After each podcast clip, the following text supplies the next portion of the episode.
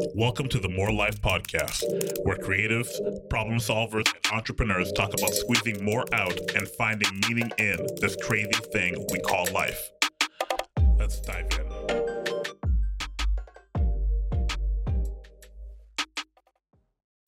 And while I was here, I've been catching up on some planning stuff. And, and what I mean by planning stuff is it's been two years since I've done any like vision planning for the company and where I want to see all of these, you know, hopes and aspirations go. And I haven't put the system in place to kind of map out or reverse engineer what that looks like. The last time I did this, I did this locally. I drove two hours away from where I live and work, and I booked an Airbnb for four days. And I wrote out the plan on how I was going to leverage and grow my business to get the help that I needed. And again, invest in myself so that I could hire people and build a team and make this business a reality, make this into something that was bigger than just me, that could operate without me. And it turned out to be exactly what my business needed. I needed a plan um, to get to the next step. I was getting constant referrals. I was basically operating as a freelancer.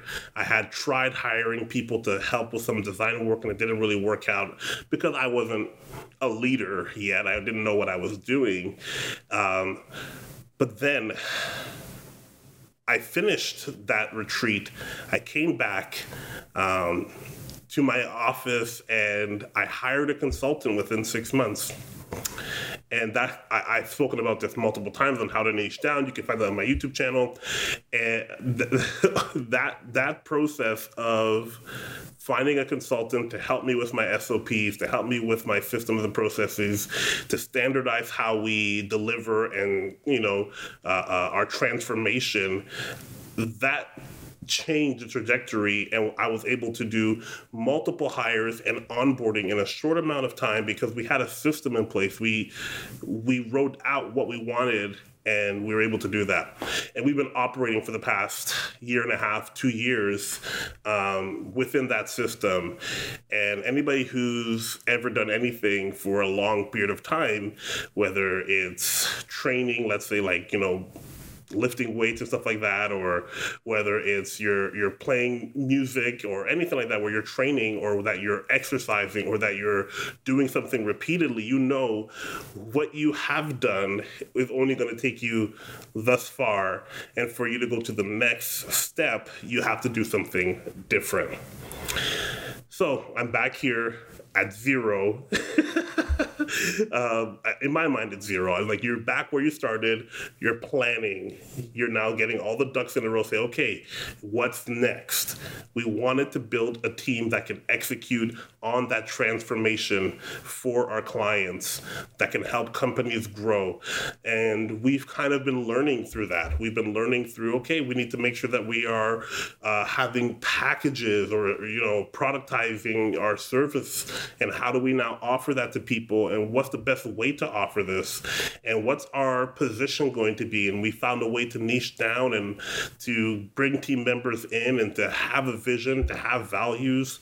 And all that stuff is excellent. Um, and it brought us to where we are now. And I would say we're in a, a decent spot where we have continual, steady business coming in. Some would even say um, slow but steady growth as well. But I want more. I'm ready for more. Uh, but I know I can't bring people to some place that I've never been before. Um, you mentioned SOP, standard operating procedures, and I, I know just so many people that are going to be looking at this or listening to this are going to have the the question of when should I start considering hmm. SOP? Because I feel like it's very much a part of a journey people perceive to be phase three, phase four. Yeah. And and in my experience has been like, man, you can start now, even with basic things, you know, yeah. like with with standardizing how you operate. Because so many people that listen to this show are those type of creative or side hustle people right. that do certain things. And even if you're a CEO or a nine to five uh, uh, uh, person, there's some there's some great insight to, to having something set up in a certain way that everybody can understand and repeat over and over. Right. Yeah. My answer to that would be get started as soon as you can. I mean, any new process, any new task that you do, start with what you're doing in, in your current day, right? Um, if you sit down at your desk and your your your tendency is to go check email, and then maybe you need to respond to some some customers, um, and then you need to get in to see what's happening inside your projects, I would just say start there with documenting your own day. Everything that you need to do to be successful in the day, I would say start there because the tendency is is that we wait too long or think I know all this stuff, right? I've got it in my head. You know, why would I need to write it down? I already know how to do it. But the problem with entrepreneurship and you know especially in the agency space is we get to a point where we can't do all the work ourselves. We need to bring people onto our team. We need to hire things out. We need to contract things out. And then we're spending our time and our days and our weeks and months with that new person, right? Taking our time and trying to download all this information. And of course, if you've ever been through any training or onboarding or started a new job, it can be overwhelming for that person, right? And so then we get stuck in the weeds where we're answering questions needlessly. We're spending more time onboarding than we really should. And then we're creating a less than stellar experience for our new hire as well, right? right? Um, I, I, saw an example the other day, and I, I, just thought it was so genius. A company put out um, a side by side, the same person, right? It's like a split screen, and uh, on one side they were building a Lego like plane, and they had instructions. And then on the other side, they had the same pieces, but they had no instructions, right? Mm-hmm. And so imagine, right? We've all played with Lego at some point in our lives. I have two kids that do it all the time. And I see how frustrated they get when they try and like recreate the things that came in the box from memory.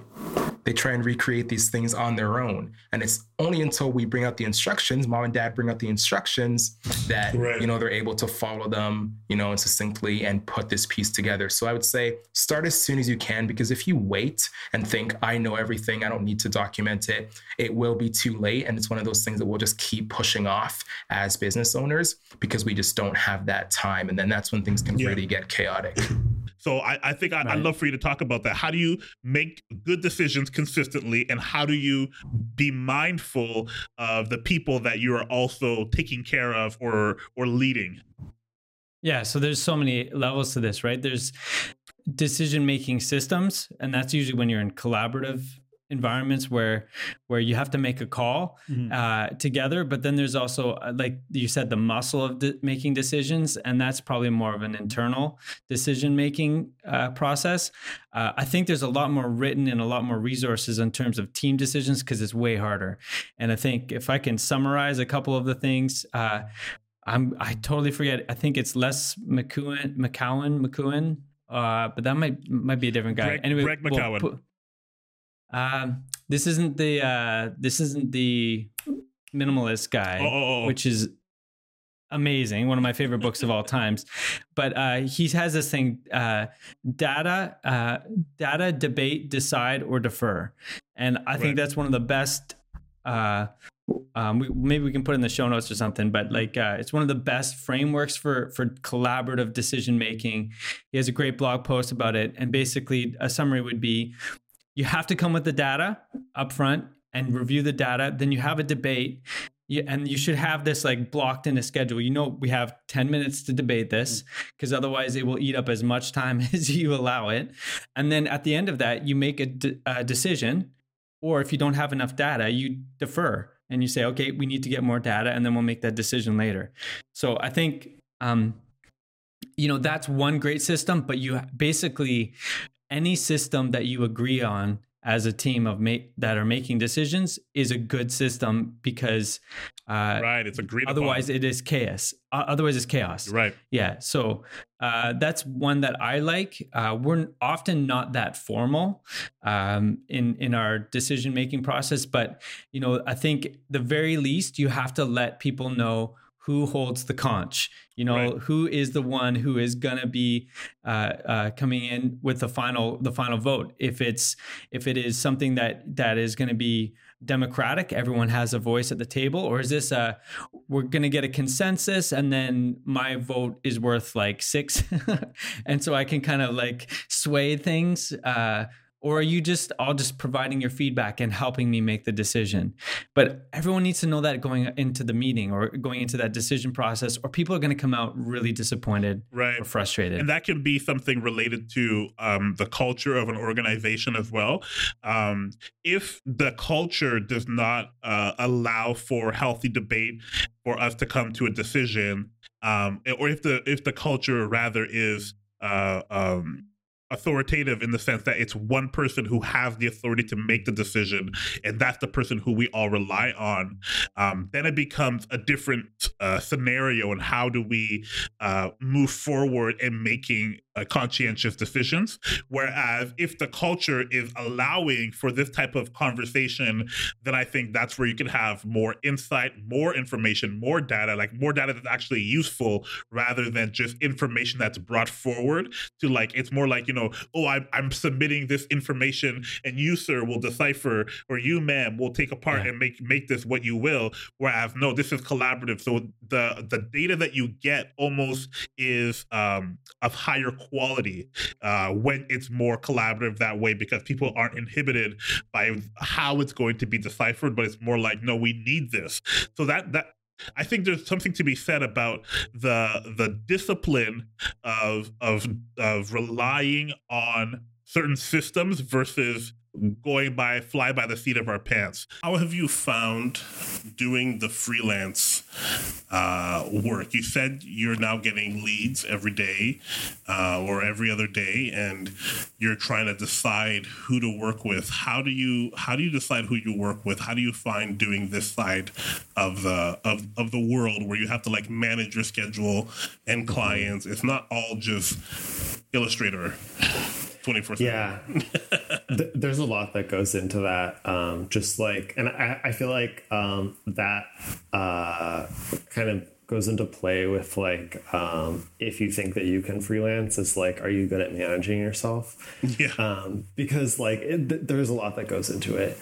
Um, i would say that kind of like my process especially like at the beginning was um, i knew that my network was going to be everything.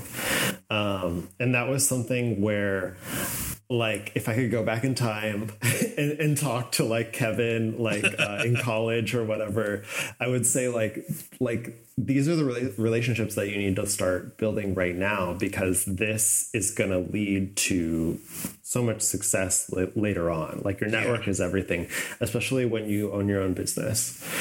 Um, and so, uh, I, I felt like um, anyone who contacted me, I was kind of like, um, okay, I'm at least going to schedule a call with them, like a 15 minute call, um, just to like uh, see what their project is, see what they have to say, and also like I feel I feel like um, if they're contacting like a bunch of different graphic designers, um, they're probably just like on email, like they're just like emailing them. Yeah. And so if they put a face to um, this designer and have like a, a more uh, personal experience with it, like I would be more likely to uh, get the job or like get the project.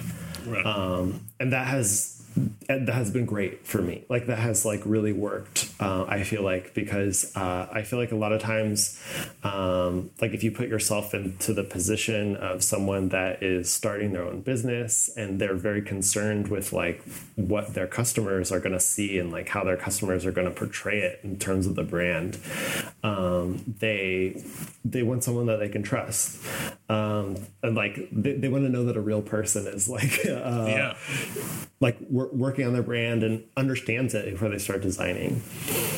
Yeah, that's really uh, really powerful. Like, and it takes time, right? Like, I'm sure you had to go through the process of like, okay, this is how I'm going to make this work for me because every designer has their own process and their own cues of things that they're looking for to get better at.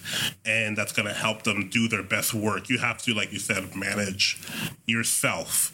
And um, not everyone is good at certain aspects of the freelance world, and it, it can be very daunting. I know people talk about like uh, uh, customer journey mapping and all that kind of stuff, but what, what type of things or exercises could they be thinking about? One of the ones that's super helpful, and I've done it with large clients, I've done it with smaller clients, done it with myself, is the 80 20 analysis. So you're looking at what are the 20% of products or services that you're selling that make up 80% of the products. This is a really well known uh, principle called Pareto's Principle. Uh, he was an Italian economist and he realized that 20% of Italians back in the day owned 80% of the land and vice versa. And this principle was true across uh, the spectrum and it's true in business. So typically, um, 20% of your inputs make 80% of your outputs and vice versa. So 20% um, of your customer complaints, for example, um, are are I should turn that around. Um, eighty percent of your client complaints are typically from twenty percent of your customers, um, and eighty percent of your revenue is typically from twenty percent of your products and services. So really, if you're feeling overwhelmed, take a hard look at the numbers over the last few years, maybe three or four years, um, and say, okay, where am I really excelling? How can I lean into what is working well already and amplify that growth? Um, or what is the product that is selling better than the other products? Can I market that and focus on that um, instead of trying to market everything? Because we have such limited budgets uh, and, and limited yeah. time to be able to do what we do. And sometimes we fall into the trap of drifting out of our lane and we're now all up in somebody else's business, looking at what they got and how they got it and what they had to do to get there. And you know what? That's all well and good for them. There's no hate or animosity towards them. Eyes on your own work. I got more than enough stuff I got to take care of right here. So the best thing you can do for yourself, the number one self, the number one thing you can do for yourself, so that you can start to see some success, is put some blinders on and look at your own work. Don't worry about what the person next to you is doing. Focus on what you set out to do and how you are going to get there. What are the things that, or the steps that you need to take for you to see success in yourself and in turn your business and your relationships and everything, every aspect of your life? It starts by you focusing. And focusing in today's world where there's so many distractions is something that we need to work at so that we can feel better and that we can perform better. So I want you to I want you to dive in and say, listen, how can systems help you mm. get your goal, which is to make more sales, get more money in terms of having a successful business? Yeah, I think the importance of systems in this is creating them so that you can get a realistic picture of where your business is at financially right where are you spending your time where your resources going where are the bottlenecks where are you as a leader getting pulled back in? Because a lot of people think, especially in leadership, that you know they may not track their time like you said because it's it's my business. I'm just going to work on it and i'll work 80 hours a week because it's just what i have to do right? But the way that we need to think is that as you grow the people that you're going to come on are the people that are going to replace you so that you can focus on the things to move the business forward. So w- what are you paying yourself right? You have to think about that. What are you paying yourself? Um, what would you pay someone else to do your job, right? And do you have it in your pipeline? Do you have it in your books to be able to bring on that person to replace you, right? We often think, you know, I'll just do it because I have to do it, but that's the wrong way to go about it. So, I mean, for me, like systems and really getting those down is so that you can focus on the the bigger picture items in your business. And so, if we're talking about, um, you know, prospecting, for example, that should be your number one thing that, that you're taking care of in, in your day. And so, for me, I spend a lot of my time on LinkedIn right? It's it's sending messages it's it's um, creating relationships it's you know getting on calls and talking with leaders um, you know uh, of different businesses and industries and connecting with them. Um, i spend a lot of time in in forums and in facebook groups right answering questions and you know building clout and um, building you know relationships with, with people that have questions. And so if you're not able to do those things then you're setting yourself up